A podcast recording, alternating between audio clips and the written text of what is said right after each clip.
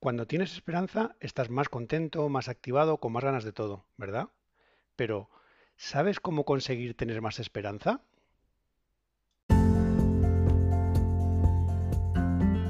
Bueno, lo primero es presentarme. Soy Conrado Martínez y muchas gracias por escuchar este podcast de Y si lo entendiera.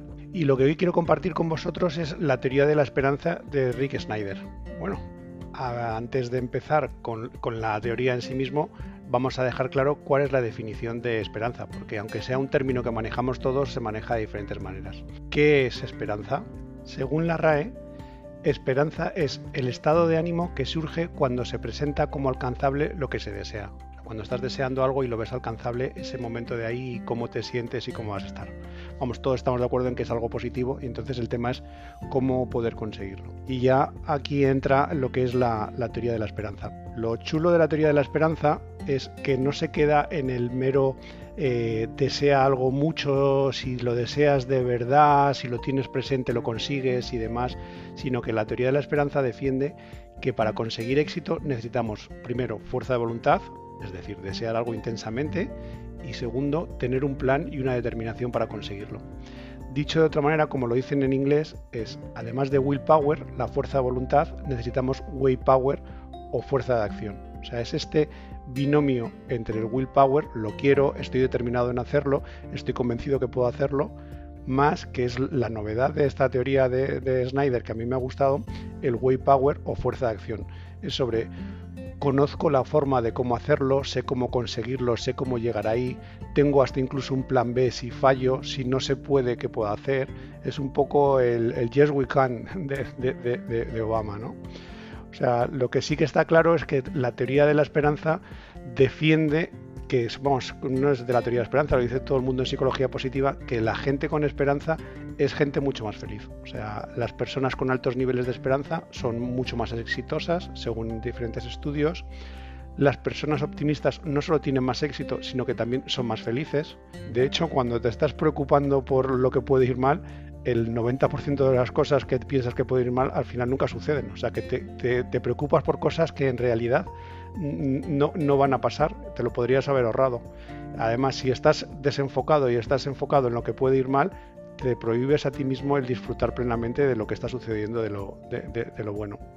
La gente con esperanza experimenta más emociones placenteras, tienen menos ansiedad y menos estrés, y también son mejores lidiando con circunstancias difíciles de la vida. Un poco lo que se ha puesto ahora de moda del término de resiliencia, de que son más duros y saben recuperar y volver a la forma normal después de que les sacude un problema, ¿vale?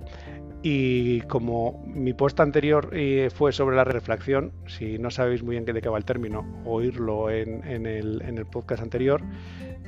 Aquí ahora lo que voy a comentaros es cómo poner en marcha la teoría de la refracción o la teoría de la refracción en la práctica, ¿vale? Para no quedarnos solo con el tema de la teoría y ya está. Os voy a compartir aquí una experiencia personal con mi hijo mayor Conrado, que un friki del golf, más que el padre, aunque parezca mentira. Y está en una universidad americana con una beca de golf y él quiere llegar a más al golf. No sé si profesional o no, pero querría pues ganar torneos y demás.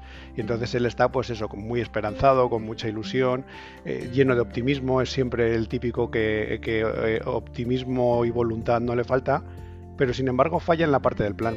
Y esto es un poco lo que le he dado la vuelta a él, o sea, explicarle cuando me ha estado preguntando sobre cómo conseguirlo, decirle, no es solo querer, sino que también hace falta disciplina. O sea, cuando a la parte de voluntad le añades la parte de disciplina, un plan y ejercerlo, pues es cuando tienes posibilidades. Por eso le he dicho, escribe un plan, o sea, qué vas a hacer todos los días, qué vas a hacer cuando empiecen los torneos y termines en el puesto 18, como pasa habitualmente. El problema del golf es que solo gana uno y el segundo y el tercero se quedan contentos, pero hay otros 100 tíos igual de buenos que se van a casa bastante cabreados.